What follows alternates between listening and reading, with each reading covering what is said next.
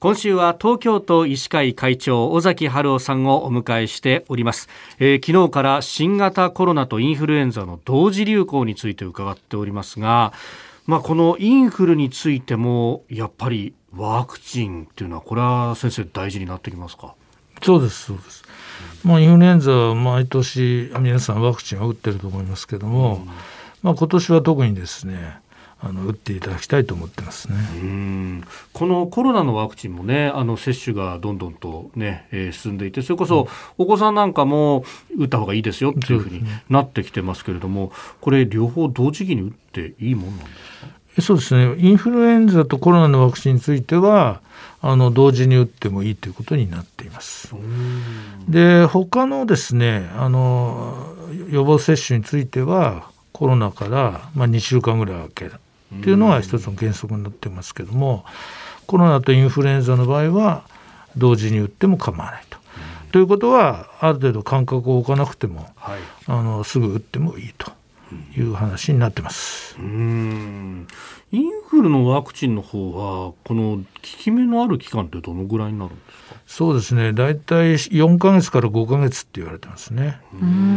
で大体その11月頃から出てくるとして11、12、1、2、3ぐらいですよね。インフルエンザの、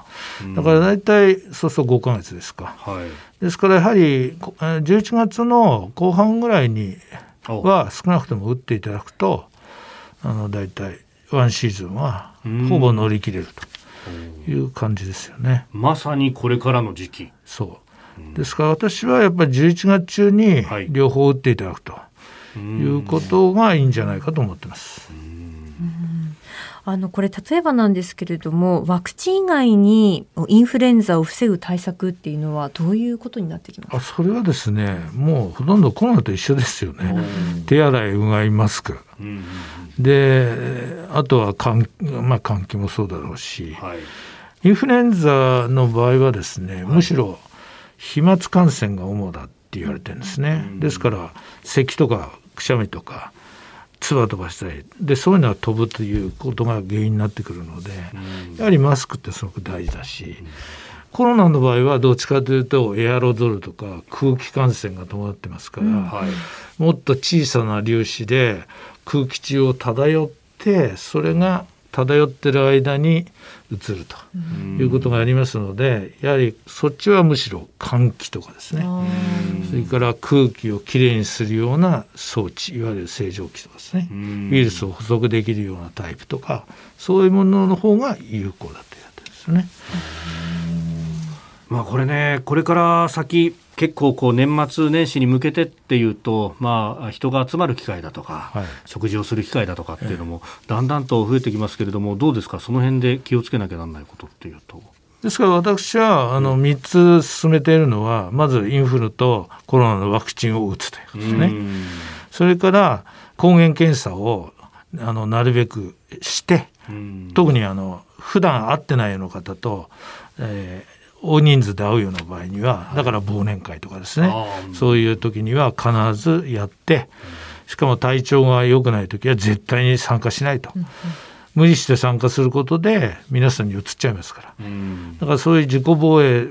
とともに他人に移さないということですね。それからそういう宴会場を選ぶ時にはですね、はい、やはり換気がしっかりしてるかとかですね。そういう空気清浄機なものみたいなの置いてあるかとかですね、そういうやっぱりそこに気をつけてもらってでなるべく大きな広い会場で人数を少なめにするということが大事ですよね。だから小さな部屋にたくさん密に集まってやったりするとどうしても換気絶対悪くなりますからね。幹事の方もそういう、はい、普段よりは大きなスペースで普段よりはちょっと少人数でですね。でワクチン打って抗原検査やってそれで楽しくやると。いうふうにすればそんなに感染広がらないんじゃないかとえー、東京都医師会会長尾崎春夫さんにお話を伺っております。先生明日もよろしくお願いします。よろしくお願いします。